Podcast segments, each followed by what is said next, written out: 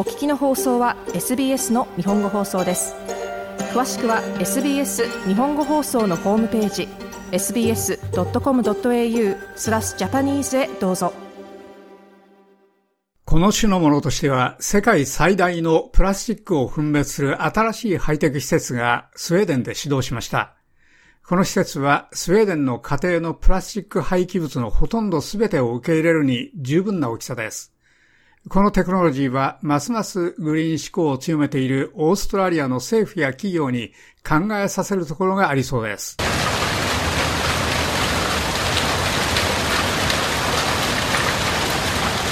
この工場はすべてプラスチックに関係しています。チョコレートの包装、ビニール袋、ヨーグルトの容器、白いポリスチレンの箱が6000平方メートルの建物の中を進みながら完全自動工程で分解され、大きさによって分けられ、仕分けされます。スウェーデンプラスチックリサイクリングの CEO、マティアス・フィリプソン氏です。最終結果はこのようになります。ここで個々のプラスチックのタイプを別々に仕分けします。これはケチャップのボトルです。これはクレームフレッシュのパッケージです。これは多数のキャンディーの包みです。こちらは硬い別のプラスチックです。すべてのものが別々に仕分けされますので、別々にリサイクルできます。フィリプソン氏でした。サイトゼロと呼ばれるこの新しい工場は、1年間に20万トンの家庭のプラスチック廃棄物を受け入れるために作られました。仕分けされた個々のプラスチックのタイプの市場はまだありませんが、今度の EU、ヨーロッパ連合の法律は、新しいプラスチックのパッケージにはリサイクルされた素材が少なくとも35%含まれていることを義務付けることになっています。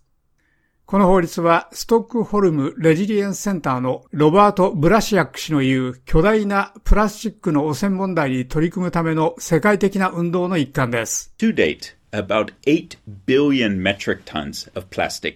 今日までに世界中でおよそ80億トンのプラスチックが生産されました。それは基本的に今日生きている人一人当たり1トンです。世界の大部分には、このスケールのプラスチック汚染を処理する備えのある廃棄物管理施設はありません。そのおよそ9%だけがリサイクルされ、およそ12%が焼却され、およそ79%が海洋や埋め立て、河川に捨てられて自然環境に入りました。それはまだ我々のところにあります。ブラシアック氏でした。持続可能性や温室効果ガスの排出削減を推し進める世界的な運動があり、草の根レベルでグリーンメッセージが伝わっている兆しがあります。ストックホルムの ICA と呼ばれるスーパーマーケットは、サイトゼロのリサイクルされた材料で作った灰色の洗剤ボトルを仕入れています。ICA のパッケージングマネージャー、カリン・ジャワー氏です。Uh, この特定の製品は我々が達成しようとしている循環の最も重要なものです。そこで我々のリサイクルされたパッケージングは新しいパッケージングになります。そしてそれはスウェーデンの家庭から来るものだけです。ジャワース氏でした。カリン・ジャワース氏はスーパーマーケットは使うプラスチックのタイプを減らしてサイトゼロに協力したいと思っており、機械が仕分けに苦しむダークプラスチックを減らし、最終的なリサイクルされた原料の質を落とす過剰なラベル貼りを避けていると述べました。そのパッケージングの最も重要な目的は製品を守ることです。